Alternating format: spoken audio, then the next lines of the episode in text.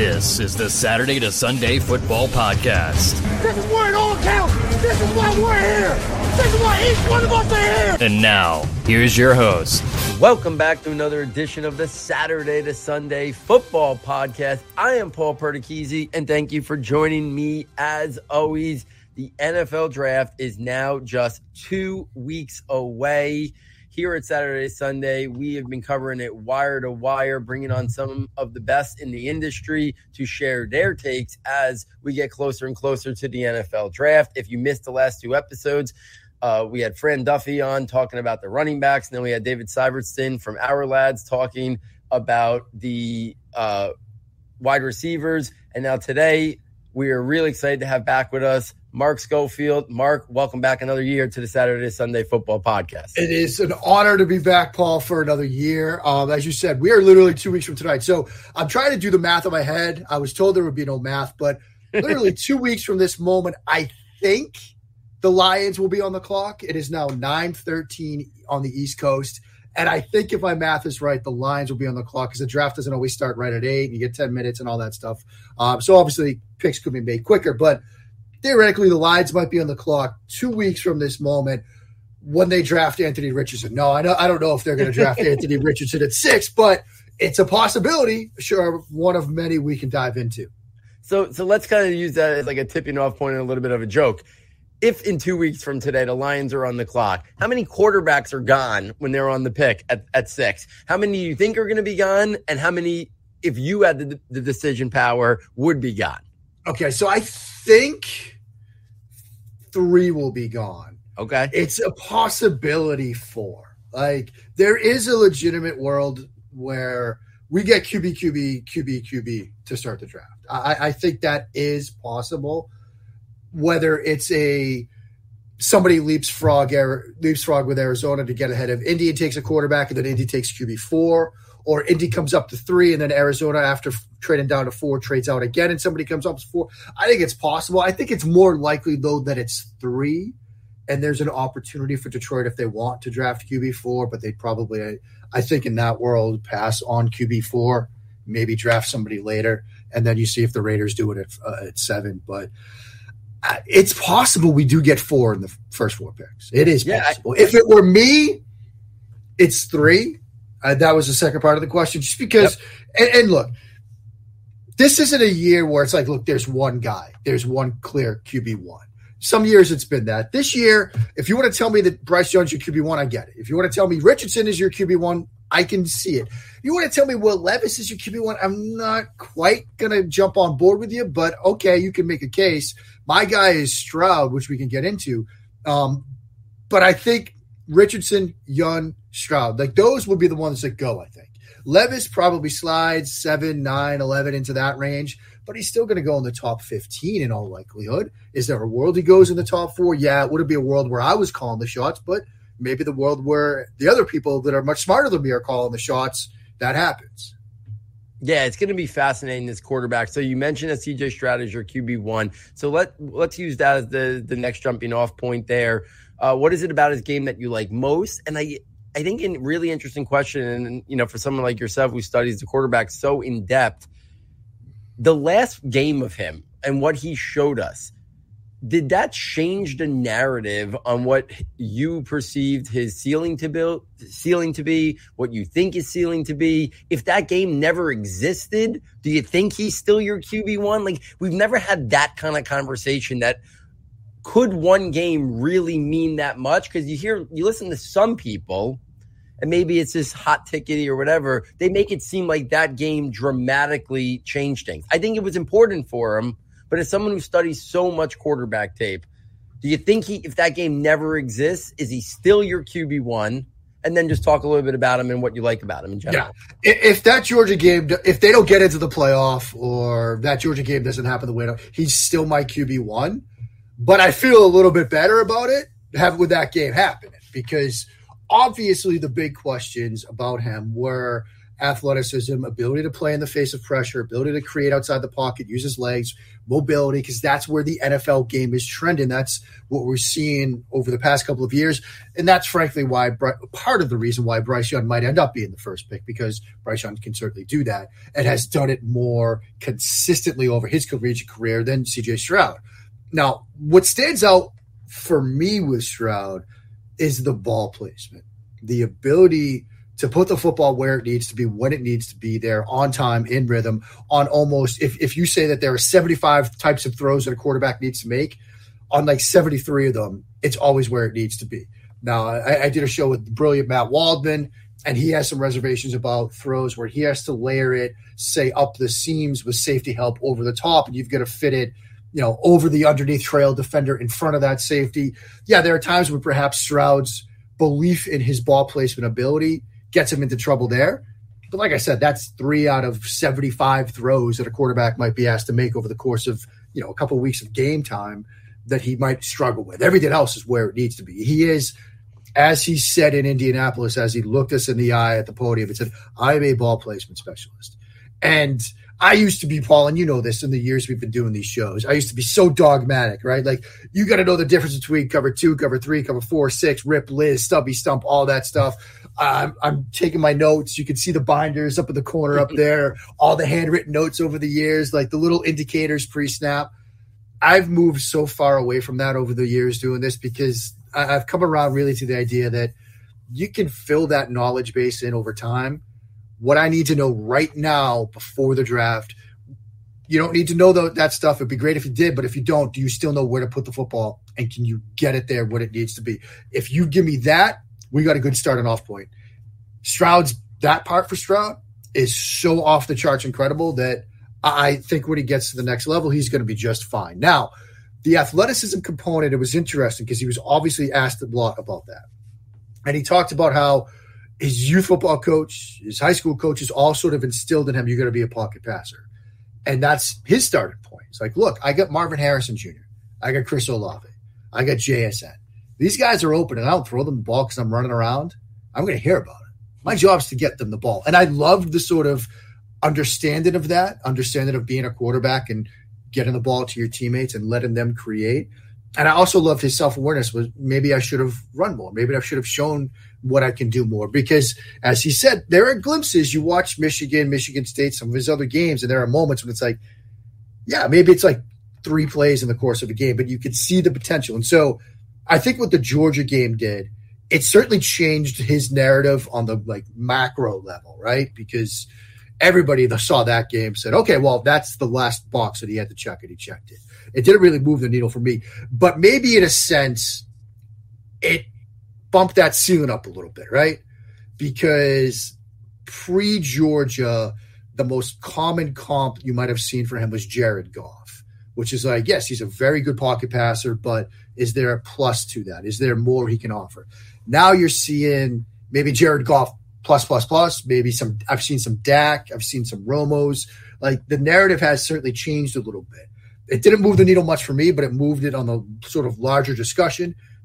I think the final interesting point about Stroud is, and this gets to the idea of the draft happening so late in the process, right? If the draft is April 1, he's probably QB1, right?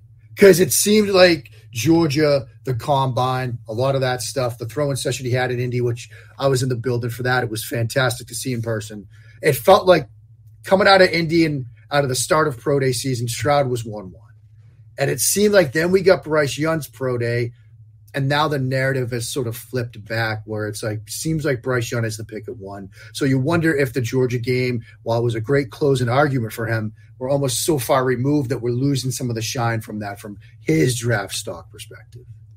Now, if he ends up going number 1, the Panthers made a big move to come up there, and he's your QB1. Do you think he's the type of guy that a team like the Panthers, is he willing to are you willing to invest? Because their GM now, their franchise is putting it on whoever they pick at number one, right? You make that bold of a move, you better be right that that guy's a guy who can drive the bus and not just be a guy who's a part of things. Do you think Stroud can be that guy? Is he worth the jump up if that's where they end up going, even though right now the tea leaves maybe say Bryce Young? Do you think he warrants that jump up? I do, but I can see why others might not. And it's so great that you sort of use that drive the bus narrative, right? Because one of the concerns, and this is sort of the flip side to that Georgia game coin. It's great that he did it against Georgia. It's fantastic. Where was it the rest of the time? Like the self-awareness and stuff that I just talked about was great. But if you had this club in the bag, why not use it more? And so then the next question that builds off of that is, are we going to see the Georgia game consistently in the NFL? Or when things get chaotic in the pocket, are we going to see more of what we saw pre-Georgia, which is I'll slide around in the pocket, but I might throw it away, or I might check it down, or I might not do what I did against Georgia? Are we going to see sort of a reversion to the pre-Georgia game Stroud? If that's the guy you're getting, which is a possibility, that's the, you know, trailer in the tractor trailer analogy that Jeremiah and others have used, right? That's the, you know, cook. That's the chef versus baker argument that I've used. That's the chef that goes the baker that goes step by step and step and doesn't sort of create and paint outside the numbers. And so do you come up to one for somebody that's going to be ultimately a jugs machine, a Jared Goff in the pocket? Or do you come up to one with the investments that you made and the draft capital you've given up for somebody that's going to go beyond that? A Young, for example, or even a Richardson. I mean, Anthony Richardson at one overall, I think it's a conversation that's happening. I don't know if it ultimately does, but if you're going to take this wild swing, maybe take the big one and go with Richardson. Now, ultimately, what I love so much about what Carolina did, not just by moving up to one so they could be sure they get their guy, was what they've put around the quarterback position. Like, we're going to talk about Will Levis in a moment, but when Carolina was sitting at 9 and it looked like Levis might end up there as QB4, I thought it'd still work because you've got Frank Reich, who was in the building to help Carson once become, you know, what he was before the knee injury and all that. You've got Josh McCown, who was a, you know, player coach basically for Sam Darnold, Jim Caldwell, like Parks Frazier, like all the coaching experience they put around the quarterback position. I don't think it really matters who they pick because I think that player is going to be successful. People on like fantasy shows and others ask me, who do you think is going to be the best quarterback of this group? Who's going to be the 1-1 in Superflex drafts going forward? And I tell them, I don't know right now, but I'll know when the Panthers turn in that card because whoever's name is on it is a player that's in a position to be successful. So, you know, long answer short, I think Stroud's worth coming up for. I could understand why a team would see it differently and come up for one of the other guys. But I think whoever Carolina picks is going to be in a very good position. Yeah, I mean, he's a guy that the Panthers have the infrastructure there to hopefully help aid a young quarterback, maximize his strengths, which we know is so important in the game. And so many teams, you know, it seems like it should be a novel concept, but it really isn't at times. Right. You know, we saw it in New York for years with Daniel Jones. And then, you know, finally this year, I think he was put in a position to maximize his strengths, and we saw the best of him. Let's go to Bryce Young, who, like we said, maybe the tea leaves right now are him going number one. And, you know, before we talk about him, if he goes number one and the Texans pass on CJ Stroud, Lance Zierlein should just go live sometime on draft night and, like, smoke the cigar. You don't even have to say anything. Just go live stream. And smoke the cigar. Joe Burrow style, national champion. Burrow style, the champagne, and just kind of sit there and look at the camera like I told you. I mean, that's a gutsy call. And look, let's face it, Lance Zierlein, like the first page of his contact list in his cell phone has more names on it than mine ever will. So, like, if he's going there, and I've written this a couple of times over at SB Nation the past couple of days, there's something to it. Now, it wouldn't be me.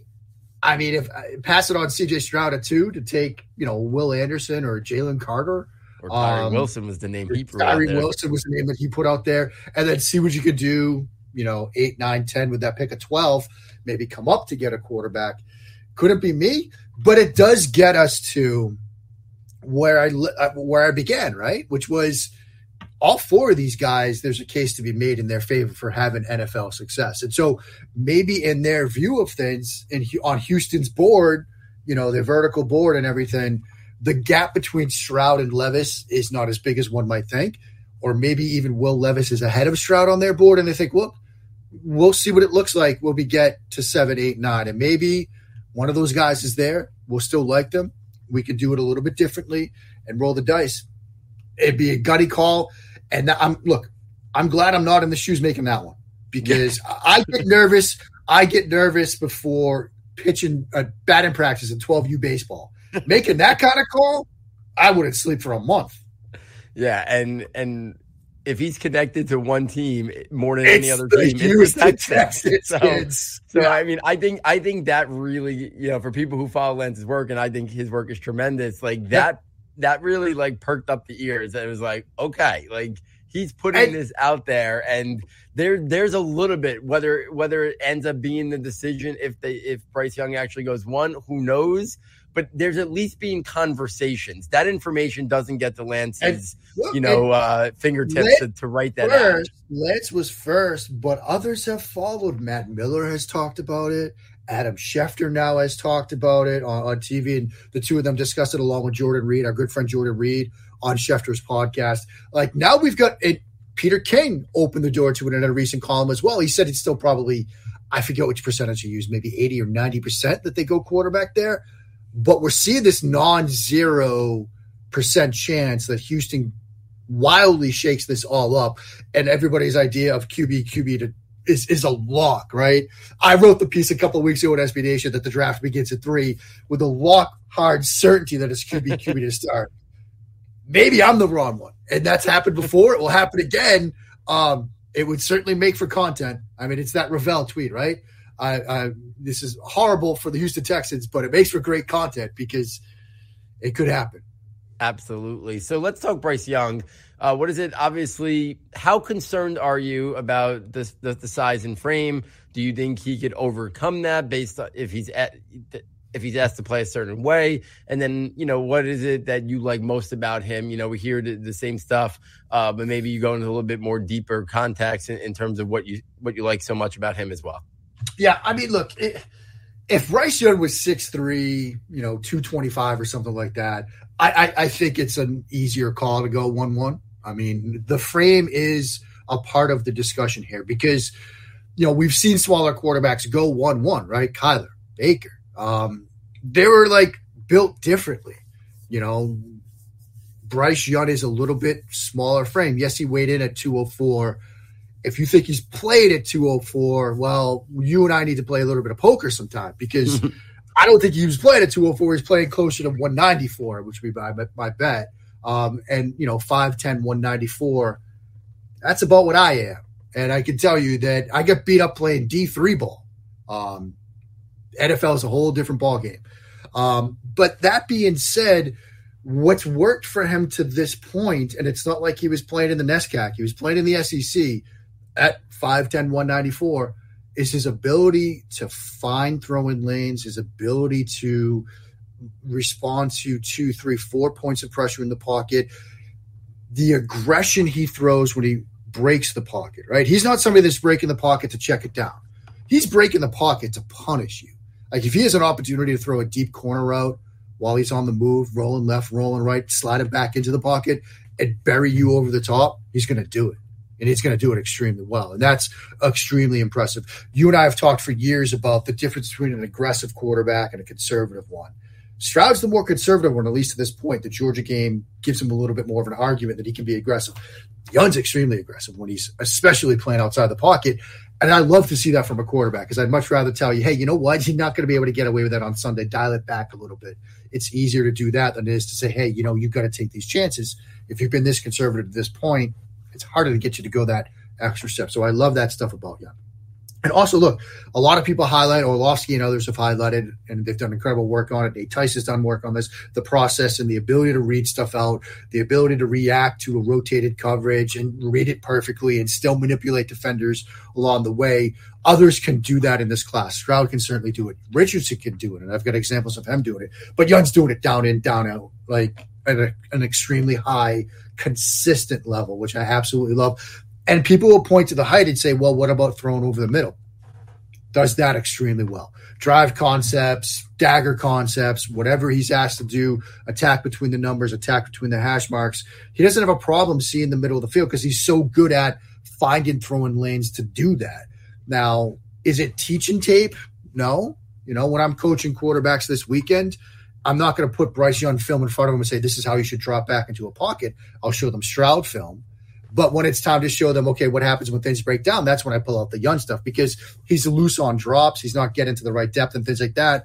But like JT O'Sullivan on a pod he did with Mina Kimes, it's like you live with that because he's so good at getting to a spot-ish that he's supposed to be at, but get into the right spot he needs to get to make that concept work. And so, you know, if it sounds like I'm describing QB1, it's because for many people he is QB1, and frankly, he's probably my 1B.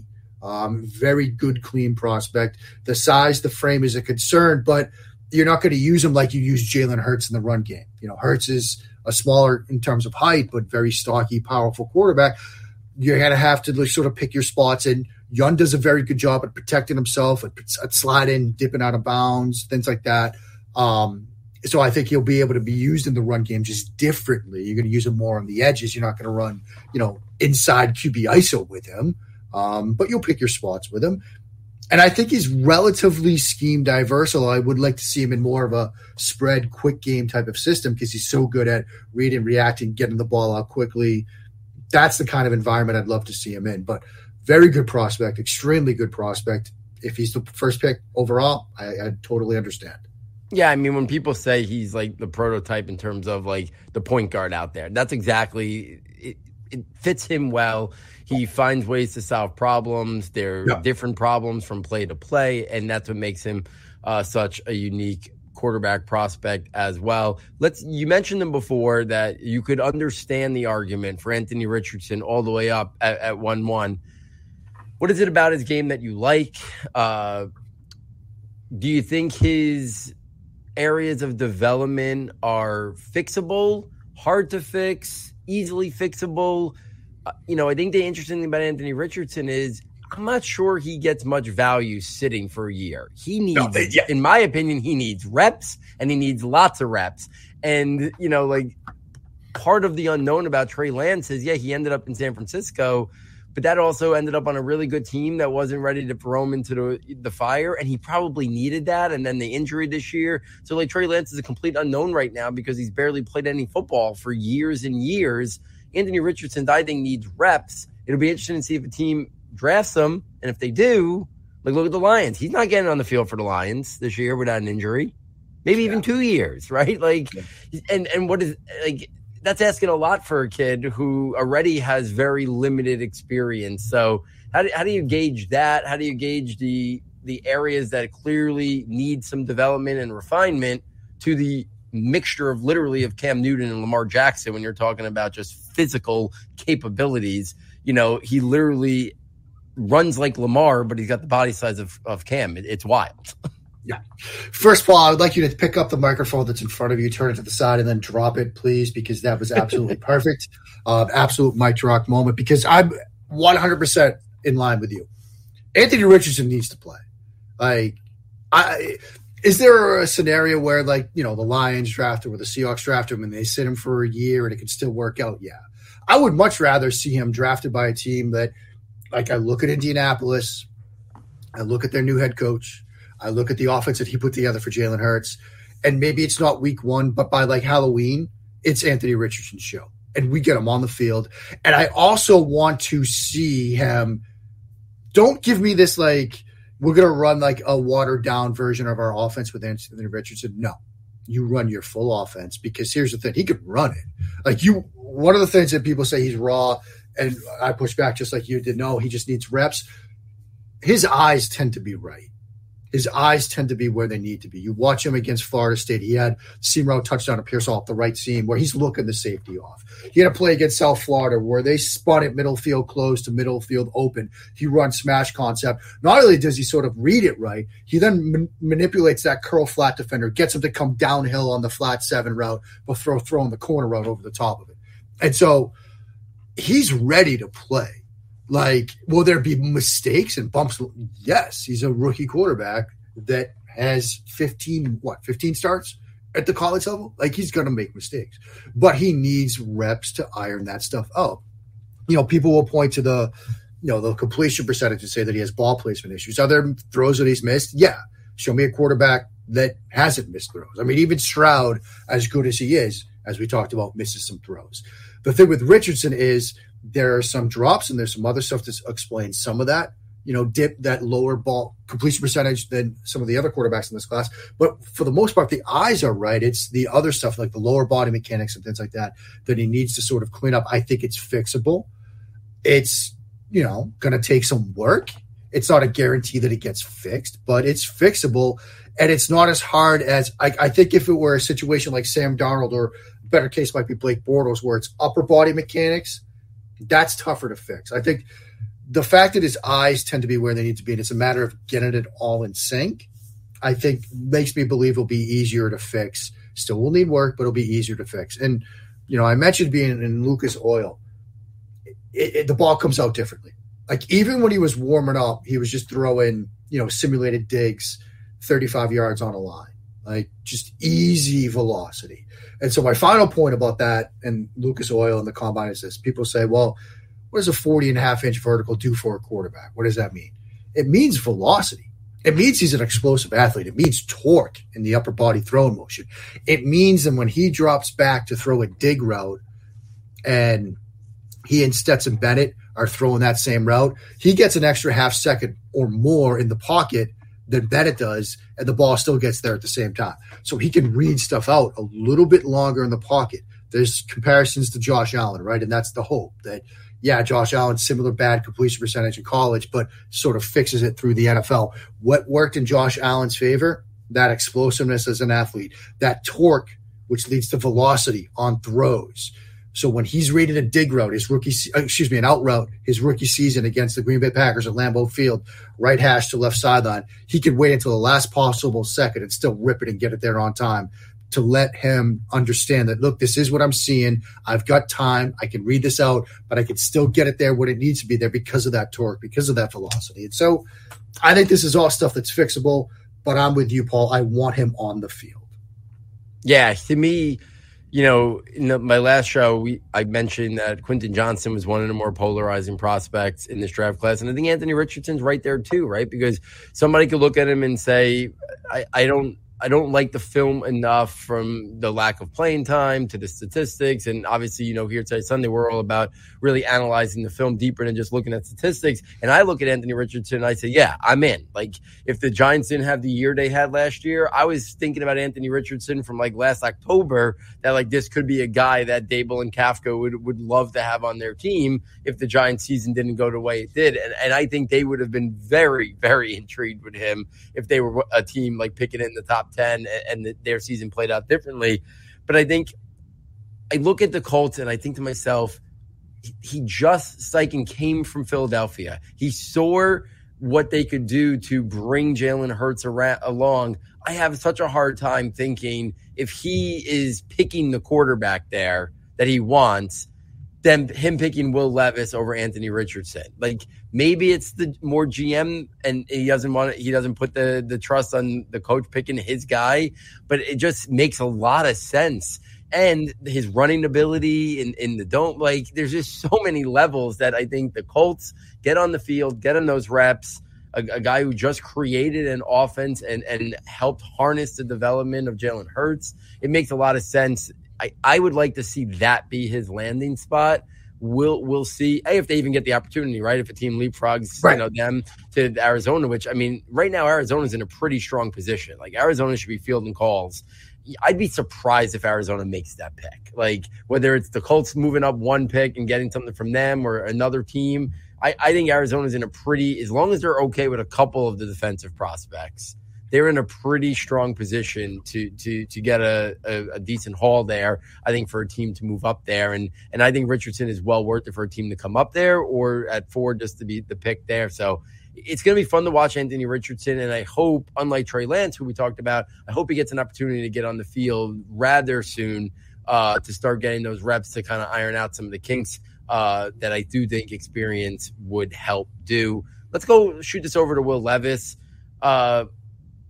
I'm lukewarm on him. I think he's more of a day two guy. I get the comps to Carson Wentz. I think it's a little bit unfair to Carson Wentz. I think that's more of who Carson Wentz has morphed into than the prospect he was coming out. I think Carson Wentz was a cleaner prospect than Will Levis.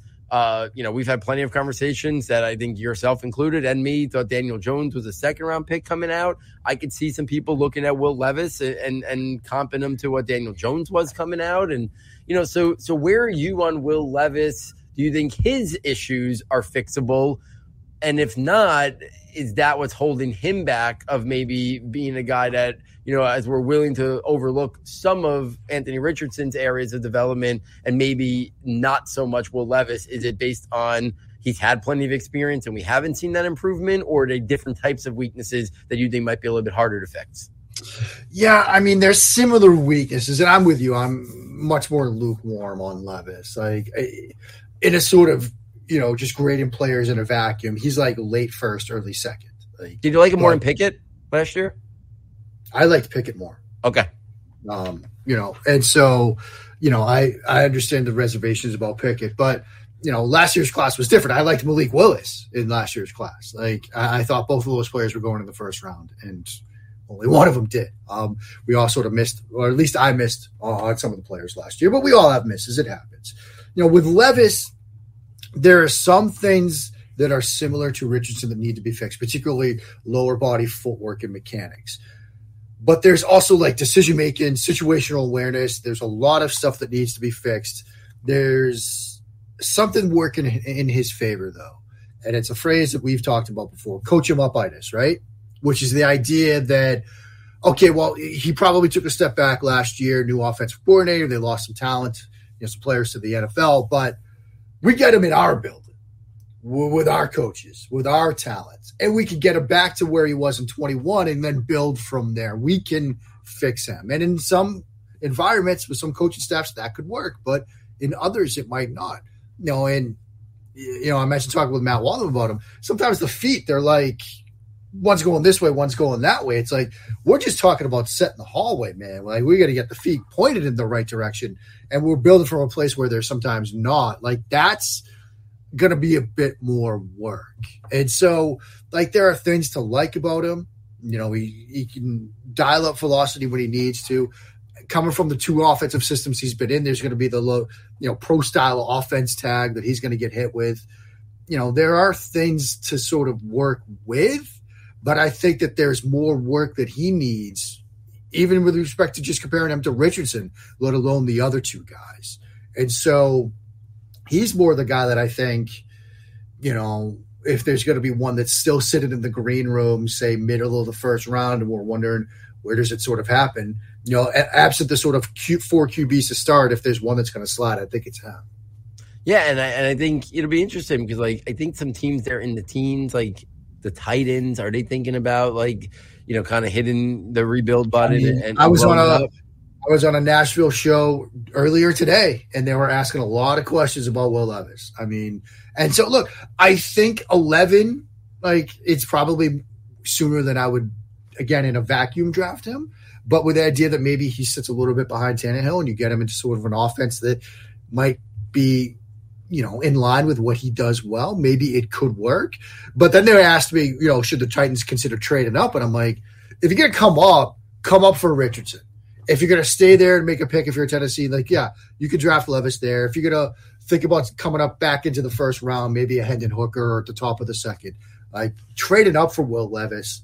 I know it's been discussed and maybe we do see it, but that wouldn't be me making that call. Yeah, and it'd be interesting because, like, Draft Twitter is obviously down on Will Levis. There were some concerns about Drew Lock, and it ended up being Draft Twitter was right? And he falls to the second round. I don't get the vibe that the NFL looks like. Well, it just seems like there's been too much and for too long, and somebody like Mel Kiper, who's like his sources are as reliable as you can. Like, he's been pretty high on Will Levis the whole way. I don't see Will Levis falling maybe to where some people are like, oh, this is going to be Drew Lock again. He's going to fall, to the second. I don't see it. I still think he's going to go. Yeah. I think we probably have four in the top 15. If one falls, I do think it will be Will Levis. But, yeah, you're right on it. If I'm the tight ends, I'm trading up for Richardson. And I would never want to be a defensive player if Anthony Richardson and Derrick Henry are back there and it's a run play. Imagine being sort of like Scrape Exchange linebacker and you've got to deal with one of those two guys like coming over. There will be a lot of business decisions made if that scenario comes to fruition. Yeah, for sure.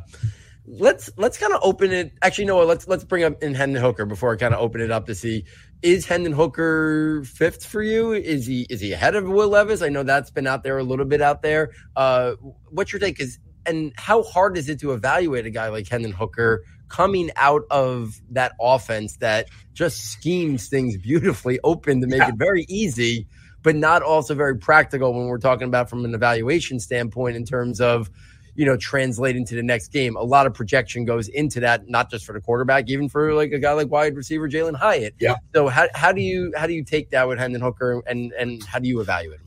Yeah, it is a tough evaluation because of that offense, because that, you know, I've used this phrase before. It almost feels like Hooker is like 3-4 years ahead of his time.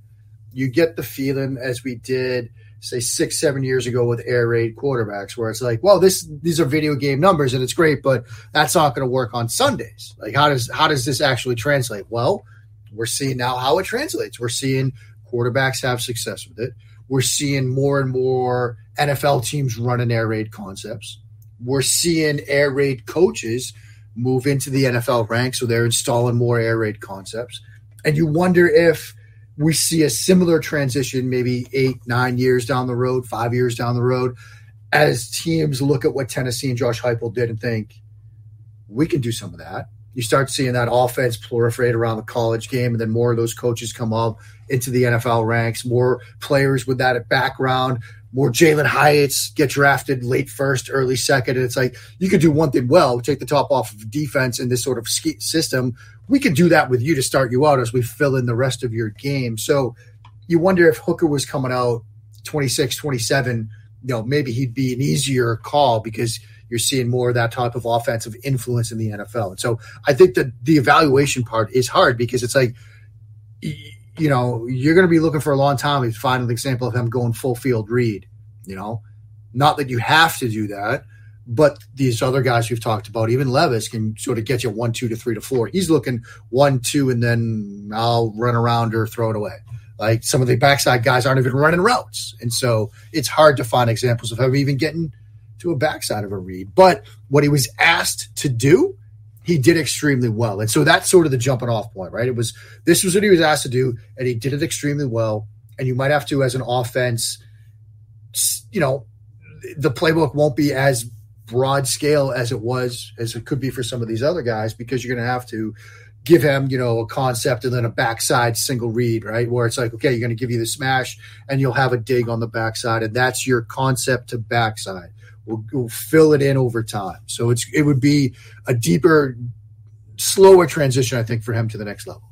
But the other concerns with him, the age, the need, I don't worry about that so much. Quarterbacks are playing earlier, so it's not like you drafted him to sit for 4 years and hold a clipboard. Like, he's going to play sooner rather than later, so great.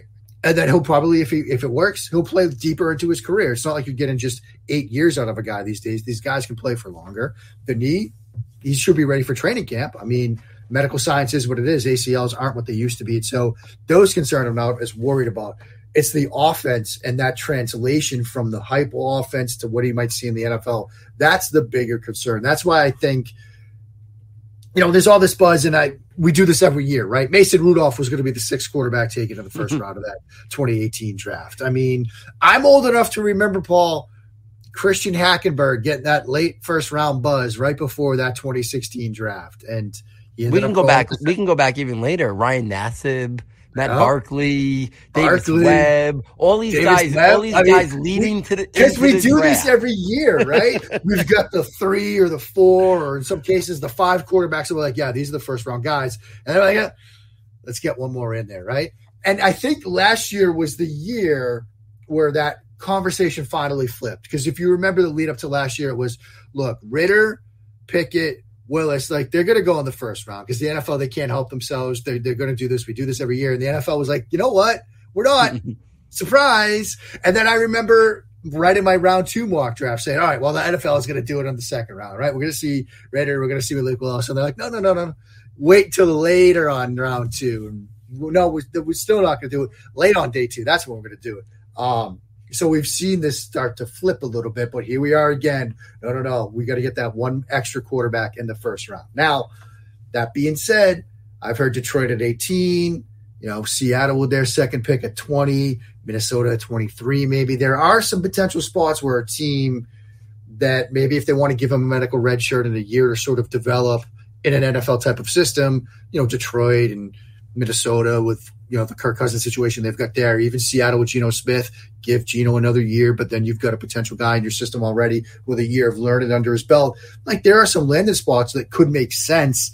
It's just we've been burned by this extra quarterback in the first round so many times that I need to see it before I believe it. So these props that I see with the over under 4.5, 4.5 QBs in the first round, I'm going to hammer the under. And if I get burned on it, okay. But yeah, and I will say I think the one thing that had me a little bit more intrigued, I feel like in the past when that information has kind of popped up, it sounded like it came usually more from like one of the NFL insider guys who drops like the free agency and the trades. And I always would think to myself, like, are they getting that from an agent and they're doing the agent a favor and stuff like that? Like, I feel like the first person that put Hooker out there was DJ, Daniel Jeremiah. Yeah.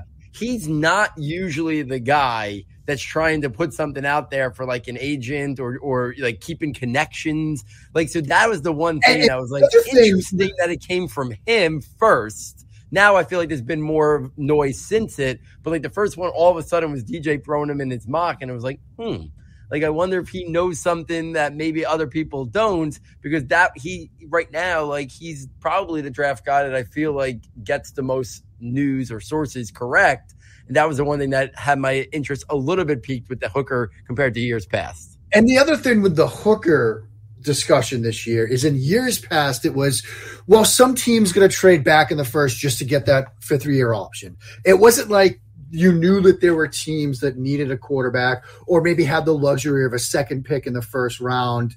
There were a situation where it would make legitimate sense to do it, right? It was more of a theoretical. This year you've got, again, Detroit at 18 and Seattle at 20, each with their second pick in the first round, each with, a quarterback that, maybe it's with Goff, he's going to be looking at an extension. Maybe with Geno, yeah, you just did it, but it's sort of a shorter-term extension. And so there's an opportunity to perhaps draft and develop a guy who might need a year of redshirting for medical and or offensive adjustment reasons. And so it makes sense there.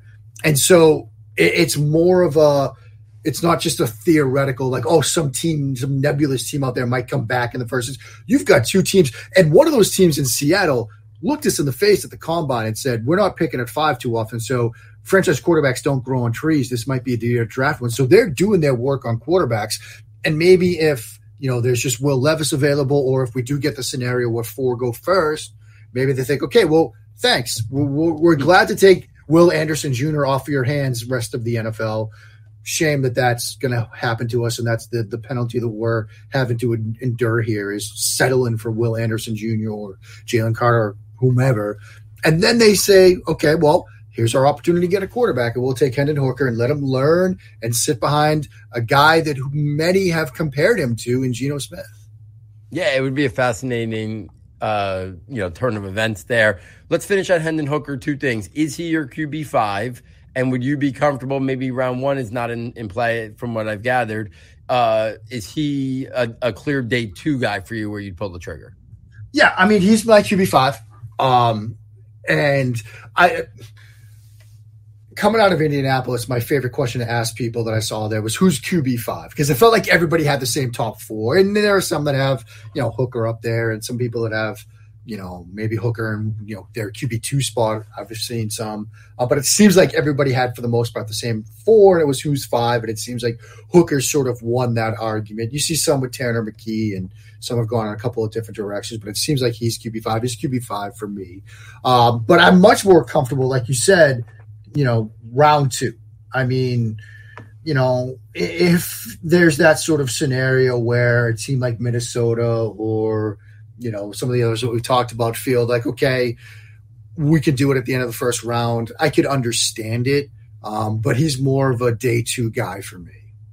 Yeah, and to me, that's where day two ends. So I'm interested to see if you see anybody else that you'd pull the trigger on. I think the rest of the – to me, it's a teardrop. And then I think all the other guys are day three guys. Some of them have some interesting – traits to their game. Is there anyone else in the mix that you like? Maybe your QB6 or QB7. Anybody else that you'd pull the trigger on day two, or do you think the rest of the group is day three spread out? Yeah, I mean, if this were 2005, I'd be fascinated to see if this were 2005 what the Tanner McKee discussion would look like. Because if this were 2005, forget top 50. He might be in the mix for QB1. I mean, if you think about where the game has evolved from, because he's your 6'6", statuesque Joe Flacco quarterback. And in years gone by, that's a first-round pick. But in, the NFL of 2023, you're looking at day three. Like, that's probably where you're at. I know PFF is very high on him. They've got him as, I think, a fringe first round, which seems high to me because of, again, how the game has evolved. But, there are some things that he does well. I was talking to Derek Clausen at the combine, and he was like, once you get past like the top four, you're going to have to sacrifice something, with Hooker. It's like, he was running the Josh Heupel offense, and you're not getting somebody with like a background of experience and something that translates to the NFL. With McKee, it's like somebody that throws a good ball, but he's sort of a statuesque kind of guy. Like, you're having to give something up, but after Hooker, it's more draft and develop type of players. I mean, one of my favorites is probably DTR, Dorian Thompson-Robinson. I really like him. Seattle, if they don't go quarterback early, I would love that landing spot. I know there's a Baltimore situation still unfolding with Lamar, but Baltimore, I'd like him in New England. I mean, I like DTR and a lot of what he's done. And even in that Chip Kelly offense, a lot of time in and rhythm throws. So I like him. Jake Hayner I like a lot too, mostly because he's tough. Competitive toughness. That game against UCLA really stood out to me. He's probably more of your like backup spot starter, Taylor Heineke type, but I do like him. And I will say this.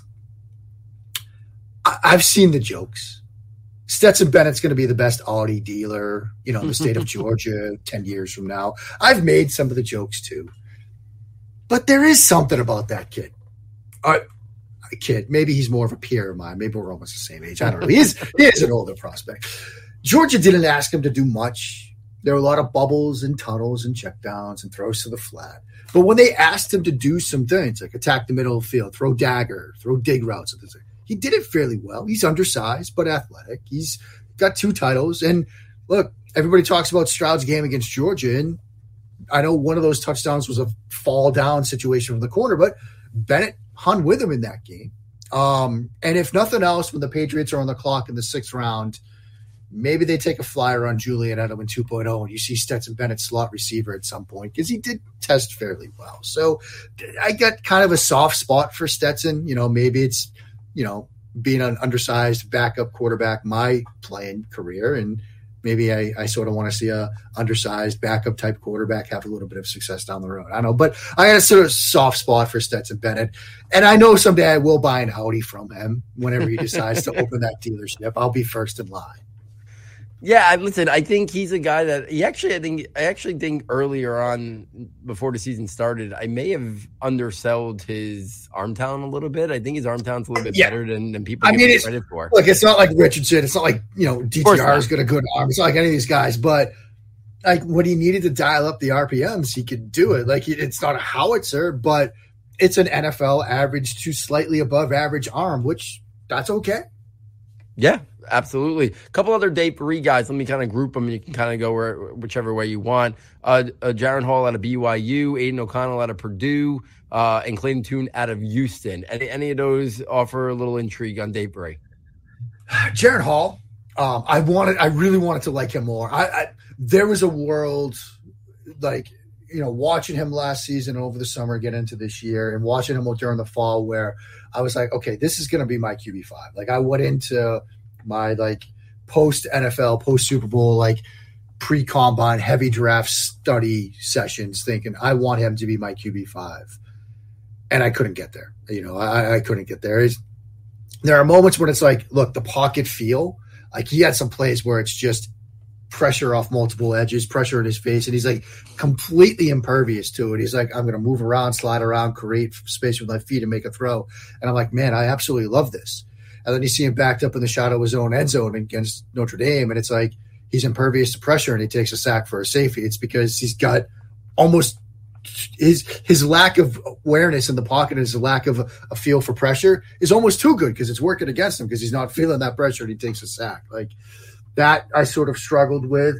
Didn't have the best draft process. His pre-draft process, people weren't impressed with him without the bowl game. Combine throwing session was a little bit spotty.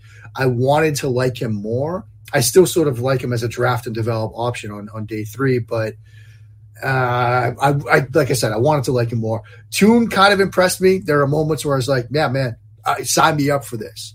There are moments when it's a bit more inconsistent. If there was, no DTR in this class, he would probably be that guy I'd look to instead of DTR as the draft and develop, and you might get a NFL starter out of this. There's still that potential, but I'm just higher on DTR. O'Connell was an interesting study, throws the ball well. I think moves okay. Just doesn't move the needle as much for me as, Tune, Hayner, and DTR. Yeah, Dune's an interesting one, and I know here in New York, he came in for a top 30 visit for the Giants, who I do think may dabble in one of these developmental guys. Tyrod Taylor's only locked in for one more year, and then he's a free as their backup quarterback. Even the big Daniel Jones contract really could be a 2 year. So I would be, I'd actually be surprised if they don't draft a guy on day three as kind of a little bit of a developmental guy for Dable and Kafka to work with. So Tune's a guy they brought in for a visit. I think Dorian Thompson-Robinson would be a very intriguing fit here, working in that offense. He could come in and do a lot of the running capabilities if he had ever stepped in. There's Tyrod comp there just waiting to be made. And it makes a lot of sense. Yeah, so it's going to be interesting. These day three guys, I think we'll probably get the usual 10 or 11 guys drafted, but I think it'll be interesting because I do think I'd be stunned if the top five don't go in with those named, the order obviously to be determined. But I do think it'll be very interesting to kind of see if the NFL views that next like five or six guys very differently. Do we see somebody come off the board like early round four and then it's not till like late five or early six and we get a couple others? Like, is there a gap? Is there a team that looks at one of these guys and pulls the trigger on early four, whether it's Hayner or whether it's DTR? I think it would be DTR, but it might be Hayner. Maybe it's McKee. Like, my guess would be a team maybe pulls the trigger on DTR early in day three, but it'd be interesting to kind of see that because I think that is like we haven't had a lot of like talk out there from like the major media and major draft insiders in terms of like maybe how it plays out after the top five. Yeah. So I think there's a lot of uncertainty in terms of how like 6 through 11, 6 through 12, maybe if there's 12 quarterbacks drafted, come off the board. So it's going to be really interesting. Before you go, couple things we always like to kind of pivot back to past years. I think there's a lot to talk about from last year. So let's go back a little further. And I mentioned his name before, Trey Lance. What are you to kind of make of Trey Lance? Like, is it like, because now we don't even know if he's going to be the guy this year, right? Like they're saying if Purdy's healthy, he's going to get a chance. So when we look at a guy like Trey Lance, I forget exactly where you were pre-draft with him. Obviously that draft class was, was a really strong quarterback group. But like, if we liked him in college, are we to believe that we should still like him? Like, because he just hasn't played much, or is it now two more years of basically transpired without him playing that we start to generate more questions? How do you view Trey Lance, and is it changed dramatically from what you thought out of him as a prospect 2 years ago? Yeah, I mean. It's hard because, I did like him coming out, but I think one of the things that I liked about him was his fit in a Kyle Shanahan offense. I mean, I remember when Waldman and I first did a video of him, like even before his draft year, like in the pre-COVID days. And we both said, like, get him to Kyle Shanahan. It's the same offense. And in a way that's almost sort of worked against him, because – not because of what it's like in San Francisco, but just because he hasn't really been given a chance to really grow beyond that. He's kind of been in this offense, and maybe it hasn't really given him a chance to sort of develop. And then you've got injuries and you've got, you know, all the other, you know, set of circumstances that have happened around him where Garoppolo sort of comes back and, you know, they make a run with him. It's been a tough situation for him. And I'm still always of the mind that, you know, you give a quarterback 3 years to figure things out, sort of that Bill Walsh line. Well, we're in year three and we still have more questions, like you said, than answers. I think that's a fair way to describe Trey Lance. We still have more questions than answers about who he is, what he will look like when healthy. You know, the limited action he had last year, one game was in the monsoon and then he gets hurt. Like, and a team's got to move on. I mean, this is a team that's built to win right now. And, you know, they were able to win some games with Jimmy Garoppolo and he gets hurt, and they were able to win some games with Brock Purdy. And, you know, it's hard to see a quarterback, a rookie quarterback, take you to the NFC Championship game and then see him get hurt and then turn the page from him. I'll be fascinated to see how that unfolds. I think Lance is the better quarterback. At least he was the higher-graded prospect for me than Brock Purdy. But Brock Purdy might be just what Kyle Shanahan needs in that system. Yeah, it's fascinating. And I always thought that maybe – the drama of Aaron Rodgers would end in San Francisco. And I guess there's never it's a non-0% chance until he's traded somewhere else. But I just always thought that maybe, like, you know, everything would be cyclical. They passed on him draft night, you know, all those years ago. But I thought that would make some sense. I'm actually been surprised that there was no chatter about that this year, because you're right. They're ready. They're ready. If they get good quarterback play, they're ready to go win a championship now. And the NFC is still pretty open. It's wide open. Besides, like, the Eagles talent-wise, and they lost guys. Yeah, I mean, Dallas maybe, Giants, yeah. But, like, it's not like the AFC. I mean, the AFC is just an absolute war of attrition next year. Yeah, it's going to be a juggernaut. Like, yeah.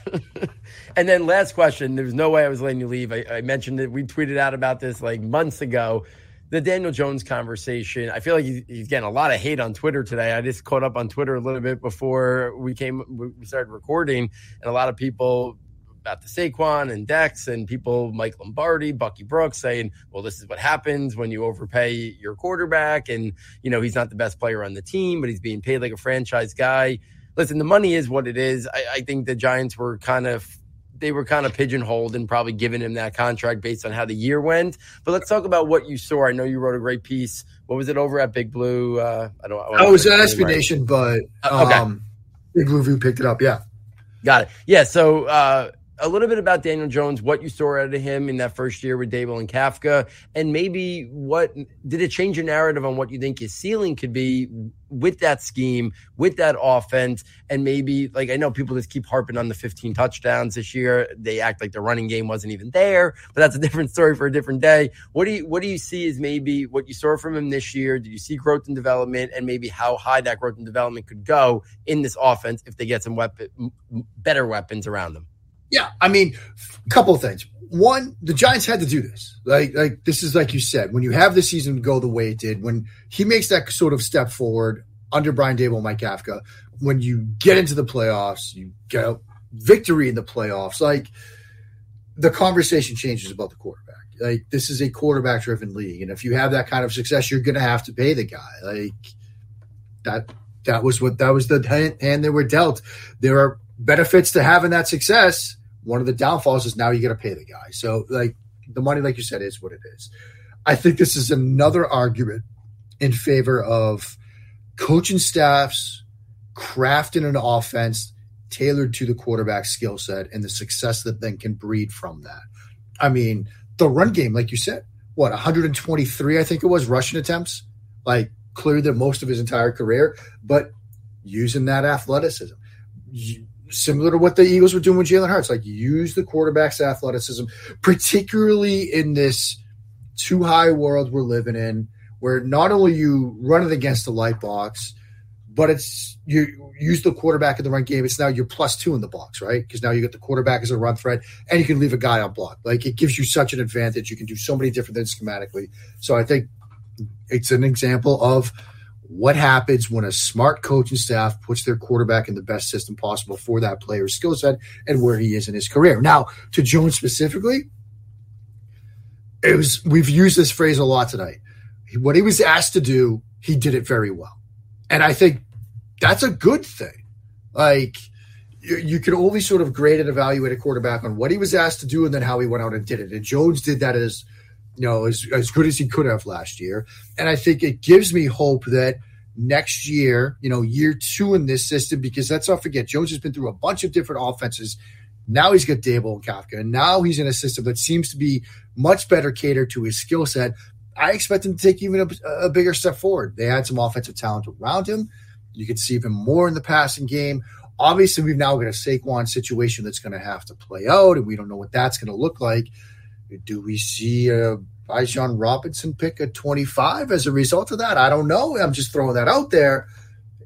But we're seeing that this offense, this passing game, and that this quarterback in particular can actually be effective in the NFL. And I think there's something to build on with what he did last year, with what he did throwing the ball, attacking the middle of the field, thrown off the play action, some of the stuff they did in the passing game, as well as what they asked them to do in the run game. So I'm cautiously optimistic. I like to use that phrase. I'm cautiously optimistic about Daniel Jones year two under Brian Daboll. Yeah, and I think the thing that I keep coming back to, that if you want to take the optimistic point of view, is early in the year, when preseason, regular season, we talked about driving the bus before, right? They were driving the bus with Saquon as the bus driver. And then as the year went on, things slowly started to change. And maybe it was the two games against Minnesota. You know, one was on Christmas Eve, and then the playoff game. The Colts game was in there when they locked up the playoff. Now, listen, Colts defense kind of had given up at that point. Minnesota had a horrendous defense. Yep. But even if you just take the defense out of it, the way they called the game, the way they put the game on Daniel Jones to be the bus driver, to lead that. Now, was it just based on those opponents? Maybe.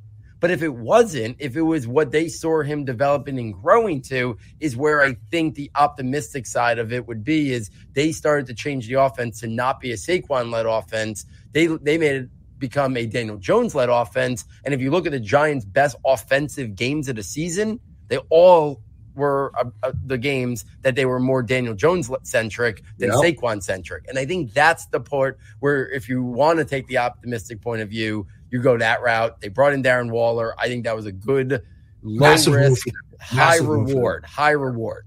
And then if they could add a piece in round one or round two, I think we could start to see a little bit more to pieces. Hopefully Wan'Dale Robinson back healthy, you know, and they get some more pieces around that. So I think it's going to be fun to kind of watch that. And again, as we said, the money thing, in about, my guess is one calendar year, he goes from being the 8th highest paid quarterback, probably to 15th highest paid quarterback. Oh, yeah. Yeah. And then he's probably right where he should be a year from now in the salary pecking order, when Herbert and Burrow and Lamar, whatever, get their deals. He'll be pushed down and he won't be in the top 10, where he shouldn't be right now. Anybody who takes a practical approach, he should probably be, based on his age and still theoretically, hopefully more upside, he should probably be in that 13 to 16 price range in terms of quarterback salaries. And he's going to be there. It's just these quarterback things kind of take some time to level it out, just based on when free agents, just based on when they become available. And the truth of the matter is, if he had shown more with the previous coaching staff, they would have picked up his fifth-year option.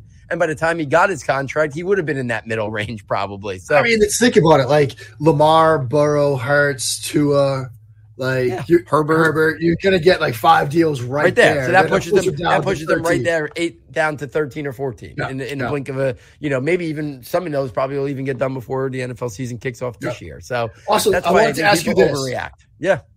If they draft a receiver at 25, because I got one more mock left in me, and I always get to New York at 25, and I'm like, I feel like a receiver is needed. But it seems like you guys got a bunch of slot receivers, and we got a bunch of slot receivers in the draft, and I don't know what to do with that.